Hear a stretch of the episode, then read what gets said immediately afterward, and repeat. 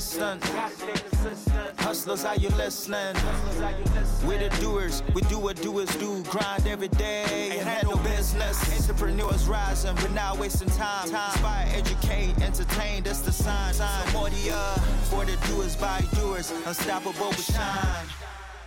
Combien parmi vous sont freelance ou à leur compte et font de la prestation de service? Ok, on a quand même, euh, ouais, au moins je dirais les deux tiers. Super. Euh, ok, Euh, donc je vais vous parler de comment démarrer avec Webflow et en faire une réussite en termes de freelancing. Alors vous allez voir que je vais vous parler donc de mon parcours. J'ai eu un petit peu plusieurs vies. J'ai que 27 ans, mais j'ai eu plusieurs vies. Euh, j'ai commencé en freelance euh, à la suite de mes études, donc en tant que designer, designer freelance. On fait du branding, on fait du print, on fait des visuels, des choses qui vont aller sur Internet. Et puis progressivement, je suis passé plutôt de l'autre côté, du mauvais côté, du bon côté, à vous de définir le côté des développeurs. Et je suis devenu développeur euh, no code. Alors là encore, est-ce qu'on c'est vraiment un développeur? Est-ce que c'est pas un développeur? C'est vous qui déterminez ça. Je veux pas de jugement. Euh, et ensuite, je vous parlerai de la dernière activité qui est euh, mon activité de formation qui en fait est une suite à peu près logique de ma vie de freelance. Donc on va essayer de revenir un petit peu sur ma vie de freelance pour que vous compreniez pleinement comment j'ai fait pour passer de celui qui appelait ses clients en leur disant écoutez votre site il n'est pas si bien que ça, euh, je vous propose un meilleur site et en fait bah, ça marche pas, hein, on va pas se mentir. Donc euh, je suis passé de ça à euh, une activité aujourd'hui qui est assez pérenne et qui ne me demande pas d'aller faire de la prospection. Les gens viennent vers moi pour des évolutions euh, de site Webflow, pour faire de la production, pour euh, faire de la maintenance, etc. Donc je vais vous parler de tout ça. J'ai démarré assez tôt euh, dans le freelancing, ou du moins dans le milieu de la création. Je suis là à droite. Je voulais surtout pas de CDI à l'époque, et là vous voyez le soutien de ma famille, qui n'était pas euh, non plus euh, voilà, euh, de tout grand soutien. Donc tout de suite, je me, je me projette et je me dis, à la fin de mes études, je veux surtout pas rejoindre une boîte et bosser pour quelqu'un. Je veux absolument bosser pour moi, avoir mes horaires, avoir ma liberté, avoir ce que je veux en fait. Et donc, je commence comme ça. Et donc, je commence à Nantes. Vous reconnaîtrez la superbe, la superbe ville de Nantes. Je ne sais pas s'il y en a qui sont de Nantes d'ailleurs ici. Des gens super, bravo. Et, euh, et- donc moi je suis originaire de Nantes et je commence mon activité de freelance à la suite de mes études directement. On commence euh, sur le réseau local, on va aller voir les, euh, les amis, les parents d'amis, tous ceux qui ont potentiellement de l'argent et qui pourront vous payer pour faire des missions. Donc je vais, je vais les voir et je démarre autour de Nantes, à 50, 100 km autour. Une fois que j'ai euh, commencé à éplucher tout le monde et que plus personne euh, ne peut bosser avec moi parce que j'ai déjà fait toutes les prestats, et à ce moment-là, je, fais face à une première, euh, une première galère. Il faut que je me fasse connaître. À ce moment-là, je n'avais pas encore communiqué. Alors, ce que je fais pour me faire connaître, c'est les appeler. Vous savez ce que je vous ai dit tout à l'heure. Bonjour, votre site, il n'est pas top. Ça vous dit que je fasse quelque chose de mieux? D'accord, vous êtes qui Théo Euh, Parlez-nous de ce que vous faites, montrez-nous des projets, montrez-nous euh, euh, ce que vous êtes capable de faire. Une phase pas très agréable hein, de la vie, je vous mens pas, les journées sont longues, euh, mais, euh, mais voilà, il faut passer par là, on s'y essaye, on le regrette et puis on ne le refait plus. Donc à ce moment-là, on décide de, euh, de partir sur une autre approche. On essaie de communiquer un petit peu, on essaie de, de montrer ce qu'on a fait, de demander des avis à ses clients, de d'étendre comme ça sa communication de manière active mais différemment, d'une manière un peu plus agréable. Et donc à ce moment-là, je commence également à collaborer. On est sur des projets plus gros. Euh, je fais du design, toujours à l'époque. Et donc, euh, mes clients, ce sont surtout des TPE, des PME, des gens pour qui une maquette sur Figma ne sert à rien. Tant que vous n'avez pas développé, euh, ils n'en feront rien. Donc j'ai besoin de développeurs. À l'époque, je ne connais pas, je ne connais pas Webflow, je ne connais que WordPress, et donc je cherche dans mon réseau, sur les plateformes de formation, les plateformes de, de freelance, des développeurs. Je commence à collaborer avec des, euh, des développeurs plutôt seniors, des gens avec une grosse différence d'âge aussi. Peut-être que ça a joué euh, par la suite, mais et, la collaboration est relativement difficile. J'essaie de challenger un petit peu, d'avoir des maquettes qui sont intéressantes, qui sont créatives, qui sont euh, différentes de ce qu'on a l'habitude de voir. Et forcément, le développeur me dit Ah, Théo, alors ça, on ne pourra pas le faire parce que c'est trop technique, on n'a pas le temps et ça va être vraiment, vraiment chaud. Donc je dis d'accord, ça on enlève, ça on enlève, ça on enlève. Et finalement, on fait des sites basiques. Donc moi, je me plais pas dans cette situation et je cherche une solution pour le faire moi-même. Et euh, à ce moment-là, euh, on est au tout début des pubs de Facebook. euh, de Facebook, de, début Facebook, de Webflow. Et, je commence à être un petit peu martelé. Ils ont vu que je cherchais quelqu'un en WordPress, ils se dit, ce gars-là, peut-être que ça peut être un bon client en Webflow. Et donc, je commence à, découvrir Webflow, voir des vidéos, tester un petit peu l'outil. Et là, évidemment, c'est la découverte, la découverte de l'année, euh, peut-être mon premier amour. Euh, je tombe complètement in love de cet outil et je l'utilise euh, en long, en large et en travers.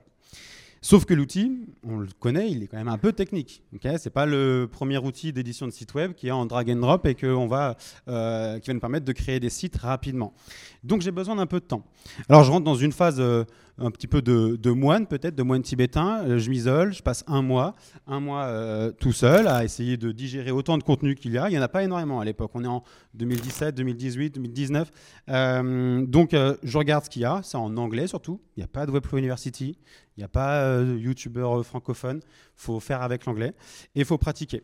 Donc, j'essaie pendant un mois de, de consommer le plus de contenu possible, de pratiquer, de tester tous les, tous les aspects de l'outil. Et, puis et puis, je commence à découvrir euh, le forum, le forum de Webflow. Et ça, c'est un excellent moyen d'apprendre, c'est d'aller voir les galères des autres. En allant voir les galères des autres, vous essayez d'y répondre, vous essayez d'apporter une solution et vous apprenez également de, euh, euh, de, cet outil. Et donc ça a été un excellent moyen de, de, voilà, de progresser très vite. Aujourd'hui, le forum est très rempli, il y a énormément de contributeurs. Il y a d'autres espaces dans lesquels vous pouvez euh, contribuer à votre échelle, notamment euh, les Slack, euh, les Slack de communauté liés à Webflow, où de nombreuses personnes posent des questions. Donc ça, je vous recommande d'aller le faire, d'aller aider qui que ce soit, ou d'aller oser poser vos questions. C'est comme ça qu'on apprend le plus efficacement. Et puis évidemment, je pratique. Je pratique, je vois tous les sites. Apple, il a été refait en long, large, en travers. Les sites classiques qu'on essaie de refaire sur Webflow et qu'on essaie de challenger avec Webflow, j'ai pu les refaire. Et donc, au bout d'un mois, je me sens finalement assez à l'aise. Je commence à faire des prestations relativement petites au début. On essaie de, euh, euh, de, challenger l'outil et puis de ne pas prendre trop de risques avec une mission client. Je ne voudrais pas cramer mes ailes tout de suite euh, et, faire une trop grosse mission qui finalement n'est pas faisable avec Webflow ou qui demande des fonctionnalités externes. Donc je démarre assez petit et, et tout se passe bien et tout se passe bien. Sauf que là, à nouveau, il faut que je communique. Et donc, je rentre dans une phase assez, euh, cruciale. C'est euh, j'essaie de déterminer un moyen de grandir avec mon activité et de faire en sorte que tout se passe bien. Donc, euh, j'ai défini trois piliers pour essayer de faire fructifier, de faire réussir son activité de freelancing. Premier point, l'importance de communiquer. Alors attention, ça peut paraître bateau, mais c'est essentiel. Tout le monde n'ose pas communiquer, tout le monde ne sait pas comment communiquer, tout le monde ne sait pas où communiquer. Donc euh, ce que j'essaie de faire ici, c'est de montrer qu'il faut être présent, qu'il faut être précis qu'il faut être intéressant. Et pour ça, ce n'est pas si compliqué que ça. Vous allez voir. Pour être présent, première chose à faire, vous inscrire sur une plateforme de freelance. Il existe Malte, il existe Contrat, euh, il existe euh, sans doute Fiverr. Je ne suis pas certain que vous trouviez des missions très très chères sur Fiverr, mais vous pouvez essayer quand même. rien qu'en termes de référencement, c'est pertinent. Vous allez voir, vous allez euh, ranker assez vite, assez haut dans euh, les résultats de recherche de Google avec votre nom et votre prénom. Ensuite, évidemment, les réseaux sociaux. Sur les réseaux sociaux, euh, vous pouvez parler de absolument tout et n'importe quoi. On va voir de quoi parler juste après, mais c'est un excellent moyen pour vos potentiels futurs clients de venir vous trouver. Là encore, vous allez choisir votre réseau social avec euh, justesse. Euh, si vous cherchez à, toucher la TPE, PME du coin, le, cabinet d'avocats comptables, peut-être que communiquer sur TikTok ou Instagram, c'est pas le plus pertinent. Euh, donc là, on va essayer, là encore, de choisir le bon réseau social. Et puis, évidemment, avoir un espace à vous, un site web, un, portfolio, un espace euh, euh, qui vous est propre et sur lequel vous allez pouvoir venir présenter votre travail, présenter votre manière de penser, votre manière d'appréhender les projets. Euh, c'est l'exemple parfait, c'est de mettre des case studies, donc des cas d'études, des retours sur des projets que vous avez pu réaliser et qui ont été qui, et dans lesquels vos clients peuvent se, se transposer. Donc ça, c'est être présent, c'est essentiel. Ensuite, on va essayer d'être précis. Si vous dites euh, je fais tout et n'importe quoi juste embauchez-moi, c'est pas euh, hyper attirant. Donc ce qu'on va essayer de faire, c'est d'avoir un, véritable positionnement. Pour ça, quatre points. Là encore, être simple, donc être clair pour les potentiels clients. L'idée, c'est ici que les gens, les gens sachent pertinemment ce que vous faites. Ensuite, être différent. Si vous êtes l'exacte copie de quelqu'un d'autre, pourquoi est-ce qu'on vous choisirait vous? Donc là, on va essayer d'étudier la concurrence et d'offrir peut-être un service particulier, une approche particulière. Et puis, on va essayer d'être crédible avoir un positionnement qui est en cohérence avec l'image véhiculée. Si euh, vous avez une image de créatif, essayez d'avoir un positionnement qui, là encore, euh, va, suivre. Vous allez transpirer finalement votre positionnement. Et le dernier, il doit être payant. Alors attention, ce n'est pas le positionnement qui doit être payant, c'est le fait est que vous devez trouver un positionnement sur lequel vous allez trouver des clients qui seront prêts à payer. Si vous, avez, si vous, vous misez euh, sur, vous positionnez pour accompagner les, les, les bergers dans le Jura, je ne sais pas si c'est la plus grosse cible euh, pour faire des sites, par exemple. Donc, euh, je vous voilà, réfléchissez un petit peu à cet aspect-là, ça peut être euh, crucial à un moment. donc voilà, être précis et surtout être intéressant. Qu'est-ce qu'on raconte sur les réseaux? J'ai trois grandes thématiques là encore. Le premier, c'est essentiel. Quand on démarre son activité de, de freelancing, il va falloir montrer des choses. Ce c'est pas juste en disant je fais des sites Webflow maintenant que vous allez trouver des clients. Donc, ce qu'on va faire, c'est qu'on va plutôt essayer de euh, créer des projets fictifs. Vous vous souvenez, j'ai dit que j'avais reproduit des sites comme Apple, j'avais essayé de, euh, de reproduire des sites qui me plaisaient pour montrer ce que j'aimais faire et montrer ce que je pouvais faire pour d'autres clients. Donc ça, c'est le premier point. Partagez la conception de vos projets fictifs, ça vous fait de la matière, vous pouvez déjà communiquer sur ça. Ensuite, on va essayer d'aller chercher des projets réels. Vous avez vos premiers projets capitalisons dessus. On va partager les euh, behind the scenes, les, les derrière la scène. Je ne sais pas trop comment on pourrait traduire ça, c'est très bizarre euh, en français. Mais euh, euh, la manière que vous avez de concevoir, d'appréhender un projet pour montrer que vous avez un réel savoir-faire et que ce n'est pas juste, juste un template qui est utilisé. Donc là, communiquez sur ça. Il y a un excellent exemple si vous êtes sur Instagram. Je vous invite à suivre Aristide Benoît. Il ne fait pas du tout de Webflow. il fait vraiment du WebGL, du code très technique. Mais ce qui est hyper intéressant, c'est qu'il poste des stories et sur son fil, il a également euh, des, euh, des, posts qui reviennent sur euh, comment il a construit tel slider, telle animation, telle, approche d'un projet, et c'est quand même très très plaisant à regarder. Et puis, vous pouvez vous prévoir un planning à la fin d'un projet, pouvoir revenir sur un projet, première semaine, on a terminé le projet, eh bien on va célébrer déjà la réussite du projet. On a fait un nouveau projet, on communique dessus. Semaine 2, un ou plusieurs posts sur le processus. Semaine 3, un ou plusieurs posts sur la collaboration. Sur... On va essayer de mettre en avant le projet et de le traire jusqu'au bout. Et euh, on va avoir l'actualité. Ça, c'est la ressource gratuite la plus exceptionnelle. On est sur un gros mois, le mois d'octobre, il y a pas mal d'événements, notamment autour de Webflow. Donc ce soir, on attend quand même des très belles annonces. Euh, si je serais vous, euh, je ferai un petit post LinkedIn demain de les annonces de Webflow, de la Webflow Conf. Et vous allez voir, il y aura de la réaction, il y aura de la, de la visibilité. Parce que tout le monde essaie de suivre un petit peu l'actualité. Et ça, c'est important autant pour vous, pour être à jour, mais pour tenir vos potentiels futurs clients à jour. Euh, on l'a vu un petit peu, il y a beaucoup de teasing sur le multilangue, localisation qui arrive ce soir, peut-être, peut-être pas, on ne sait pas, on verra. Euh, et, donc ça, ça peut être pertinent. Des clients qui, qui cherchent à faire cette fonctionnalité, à avoir cette fonctionnalité-là. Si demain vous commencez à dire que effectivement c'est arrivé, c'est disponible, là c'est une porte d'entrée vers vous. Donc ça c'est euh, très important. Ensuite, ce qu'on va chercher à faire, c'est s'organiser. Faire un projet tout seul, au début, c'est facile. Euh, là, il va falloir construire une stack d'outils. Alors, il y a un super. Euh, ça, c'est à peu près de la même couleur, juste une opacité. Bon, vous le verrez un petit peu près. Je vous le lirai, ce sera tout aussi bien. Euh, on va essayer d'avoir au moins un outil de communication interne. ok? On a du mail classique, on a du Slack, du Discord. C'est au moins pour vous, pour peut-être échanger avec le client après la phase de signature. Un outil de stockage et partage de documents. Le client va vous donner toutes ses photos, tous ses textes, toutes ses vidéos pour que vous les mettiez sur le site. Donc là, il va vous falloir une, stack dédiée. Google Drive, Dropbox, vous pouvez mettre ça sur Notion, mais Notion, il y a des limites. je ne reviendrai pas là-dessus. Euh, et un outil de suivi de projet pour le client. Là encore, Trello, c'est la manière la plus simple de savoir quelle page est en développement, quelle euh, sous-section, quelle fonctionnalité est en développement. Notion le fait très bien aussi. Et je vous avais mis en bonus ici un outil de formation client, par exemple Loom ou Tela, qui permet de, à la fin, quand vous faites la passation du projet, eh bien, venir euh, euh, éduquer les clients, comment utiliser le site, comment ne pas le casser, euh, comment euh, l'utiliser euh, de manière efficiente et comment peut-être onboarder d'autres personnes sur ce projet. vous pouvez le faire également avec Google Meet, vous pouvez enregistrer vos, vos, calls, ça marche aussi. Et puis un outil de comptabilité, ça c'est du bonus là encore. Shine, Conto, Penny Lane, c'est vous qui choisissez en fonction de l'échelle de votre projet, mais il vous faudra au moins ces quatre types d'outils pour être euh, pleinement opérationnel. Ensuite, ce que vous allez aller chercher, c'est euh, le système de base. Vous démarrez, donc on ne va pas euh, cumuler tous les abonnements. On démarre quelque chose qui est efficace, qui marche bien. On va avoir Gmail, Google Drive et un outil de suivi de projet comme Trello. Et puis, une fois qu'on est un peu plus à l'aise, on va avoir un Slack. On essaie d'internaliser, d'avoir une discussion beaucoup plus rapide. En échange de mails, on peut s'y perdre, on peut, euh, on peut ne pas arriver à suivre euh, tous les échanges. Donc là, on commence à onboarder les clients sur notre espace à nous ou sur le sien, voilà, et on communique directement. Euh, ensuite, on va avoir Google Drive qu'on garde toujours, exceptionnel pour transmettre des documents.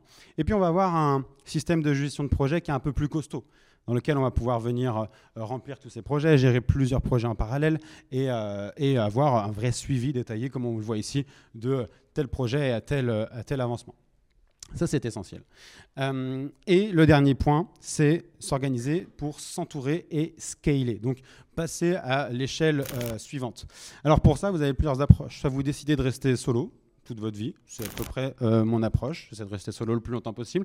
Euh, on parle de professionnellement. Euh, et, du coup, je vais quand même en profiter pour essayer de faire monter mon réseau. Je connais des gens qui savent faire des choses très bien. Je suis pas expert en JavaScript, je suis pas expert en SEO, je suis pas expert en animation 3D sur Blender.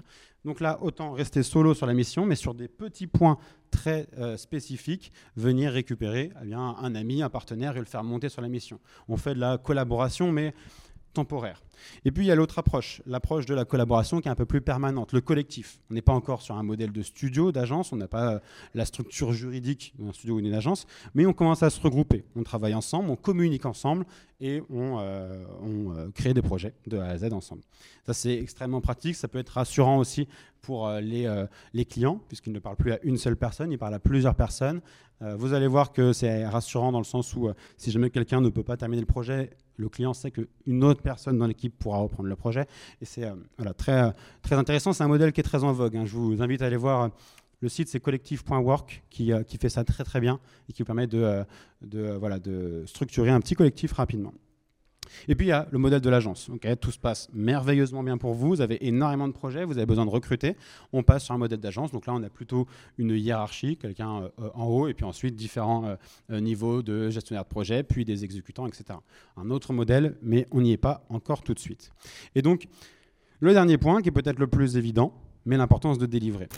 si vous voulez grossir en tant que freelance, il va falloir être certain que vous allez délivrer du bon travail. Ça, c'est euh, peut-être la chose la plus évidente, la plus essentielle. Assurez-vous de toujours délivrer quelque chose qui vous plaît à vous et qui plaira à votre client. C'est quelque chose sur lequel vous pourrez communiquer derrière. Si vous n'êtes pas fier de votre projet, vous aurez beaucoup de mal à communiquer derrière, à enchaîner sur les différentes missions. Et vous aurez d'autant plus de mal à le partager encore plus et euh, potentiellement à le montrer comme euh, projet témoin à un futur client. Satisfaire dans les temps exceptionnel, ça. Il faut euh, évidemment tenir cette deadline, c'est le plus important. On va essayer de euh, définir des deadlines très précis. On l'a vu un petit peu tout à l'heure avec le, planning de gestion de projet sur Notion. Dès le début, mon client sait que je vais avoir le site qui est prêt à telle date. Il peut y avoir des phases de galère, des phases de, de réflexion, des phases de bug, et ça, vous devez l'anticiper. vous essayez de voir un peu plus large, mais vous livrerez à telle date. Si vous livrez dans les temps, c'est parfait, tout le monde est content. Vous êtes libéré du projet, le client a son projet et euh, tout le monde est content. Et puis, on va essayer d'aller offrir la petite prestation bonus. Euh, L'idée, c'est pas forcément d'avoir toute une prestation que vous allez faire gratuitement, mais de montrer que, OK, vous êtes capable d'exécuter le besoin client. Par contre, vous avez été bon en accompagnement, vous avez été euh, bon dans euh, la petite fonctionnalité en plus que le client attendait, ou alors essayer d'être à, à l'écoute de ses besoins futurs pour les anticiper je pense notamment à du CMS, à des, à des choses euh, euh, qui permettent de faire euh, une approche modulaire de votre projet. Donc ça, c'est extrêmement important. Pensez-y, pensez-y tout le long du projet et essayez de poser les bonnes questions dès le début. à quoi ressemblera votre site dans, dans deux mois, dans six mois, dans un an? Qu'est-ce que vous comptez faire sur votre site? Comment vous comptez le faire évoluer? Pour essayer de préparer le terrain et pouvoir lui dire à la fin écoutez, c'est prêt, vous pouvez onboarder tous vos clients, je vous ai prévu des components, je vous ai prévu un CMS optimisé, je vous ai prévu ça et ça, et euh, vous allez voir, ça se fait très très bien. Donc euh, voilà, qu'est-ce qu'on retient de tout ça? Positionnement, expérience et partage. On va donc démarrer bas. Vous êtes au tout début de votre activité de freelance. On va essayer de euh, se spécialiser. Mais d'abord, on vient définir son positionnement. je me cale sur les tarifs, TJM, la fourchette basse, si on veut. Il ne faut pas être trop bas, sinon vous vous vendez et ce n'est pas intéressant. Euh, donc là, on va essayer de se positionner sur la fourchette basse pour attirer des clients et on va ensuite se spécialiser.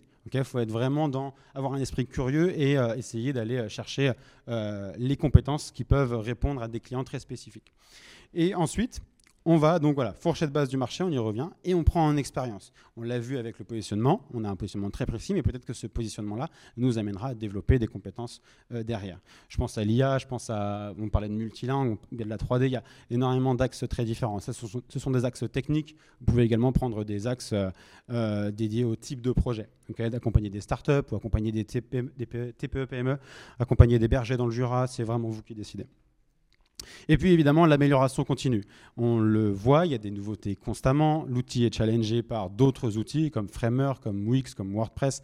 Donc euh, on va essayer de maîtriser Webflow de bout en bout. Et dès qu'il y a une nouvelle nouveauté, une nouvelle mise à jour, une nouvelle fonctionnalité ou des nouveaux outils annexes comme Slater qu'on a pu parler, qu'on a pu découvrir juste avant, on va essayer d'être à jour dessus pour pouvoir proposer toutes ces fonctionnalités-là à, à notre client. Et on va évidemment le partager partout pour être certain que tout le monde le sache et qu'on puisse trouver des clients en conséquence. Voilà, grosso modo, pour euh, démarrer avec Webflow et, euh, ensuite bah, réussir dans son freelancing.